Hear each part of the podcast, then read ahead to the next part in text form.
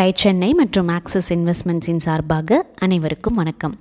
பத்தாயிரம் எம்ப்ளாயீஸ் எட்நூறு கோடி ரூபா டேர்ன் ஓவர் பண்ணிவிட்டு சென்னையில் மட்டுமே ஐம்பது அவுட்லெட்களை கொண்டு குளோபலாக நூற்றி நாற்பது outlets India Singapore Malaysia Australia Kenya UK US Canada போன்ற நாடுகளில் பறந்து விரிஞ்சு தனக்குன்னு ஒரு பிராண்ட் இமேஜை க்ரியேட் பண்ணி இன்றைக்கி ஹோட்டல் இண்டஸ்ட்ரியில் வெற்றி நடை போடும் அடையார் ஆனந்த பவன் பற்றி தான் நம்ம இப்போ பார்த்துட்ருக்கோம்.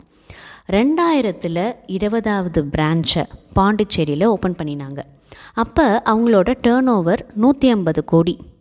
ஸ்வீட்ஸ் காரம்னு கஸ்டமர்ஸ் இவங்க கடையில் வாங்கிட்டு ஏதாவது சிட்சாட் பண்ணி கொறிக்கிறதுக்கு பக்கத்தில் ஏதாவது ஹோட்டலை தேடி போக வேண்டியதாக இருந்தது.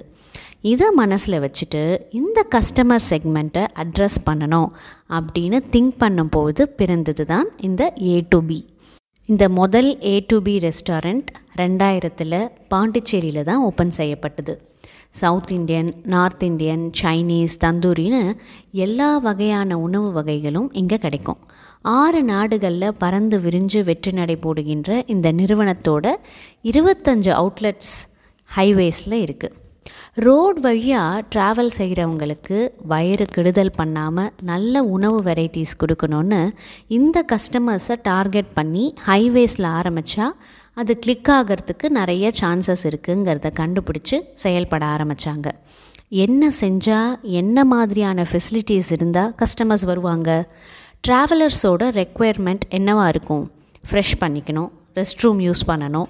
காஃபி டீ மற்றும் டிஃபன் ஐட்டம்ஸ் இருக்கணும். இதுதானே ப்ரைமரி ரெக்குயர்மெண்ட்டாக இருக்கும். அதை அட்ரஸ் செஞ்சு அதுக்கேற்ற மாதிரியான லொக்கேஷனில் இந்த ஃபெசிலிட்டிஸோட ஆரோக்கியமான டேஸ்டியான உணவை கொடுத்தா நிறுவனம் வளருங்கிறதுல சந்தேகமே இல்லை. இவங்க எந்த அவுட்லெட்ஸுமே ஃப்ரான்ச்சைஸிக்கு கொடுக்கறதில்ல. எல்லாமே அவங்களோட கண்ட்ரோல் தான். அவங்க பிஸ்னஸ் மாடல் எப்படி இருக்குன்னா எல்லா அவுட்லெட்ஸுமே அவங்களோட சொந்த இன்வெஸ்ட்மெண்ட்ஸ் தான். லேண்ட்லார்டோட பில்டிங் ஓனர்ஸோட ப்ராஃபிட் ஷேரிங் பேசிஸில் அட்வான்ஸ் ரெண்டெல்லாம் இல்லாமல் அக்ரிமெண்ட் போட்டுக்கிறாங்க. புதுசாக என்ன செய்யலாம்? காலத்துக்கு ஏற்ற மாதிரி என்ன மாதிரியான புது ஐட்டம்ஸை கொண்டு வந்தால் கஸ்டமர்ஸ் வாங்குவாங்க? கஸ்டமர்ஸ்க்கு பிடிக்கும். கஸ்டமர்ஸை பிரிக்கணும். கஸ்டமர்ஸை செக்மெண்ட் பண்ணணும்.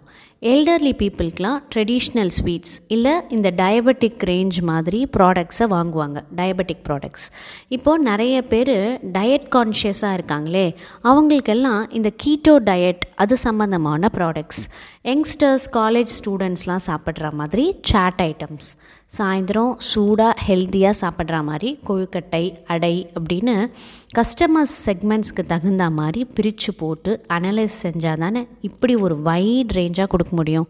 அதில் சக்ஸஸும் அடைய முடியும். சரி அவங்களோட ஒர்க்கிங் டிபார்ட்மெண்ட்ஸ் பற்றியும் ஆட்டோமேட்டட் கிச்சன் பற்றியும் தெரிஞ்சுக்க தொடர்ந்து எங்களுடன் பிஸ்னஸ் கதையில் இணைந்திருங்கள். அதுவரை டை சென்னை மற்றும் ஆக்சிஸ் இன்வெஸ்ட்மெண்ட்ஸின் சார்பாக அனைவருக்கும் வணக்கம்.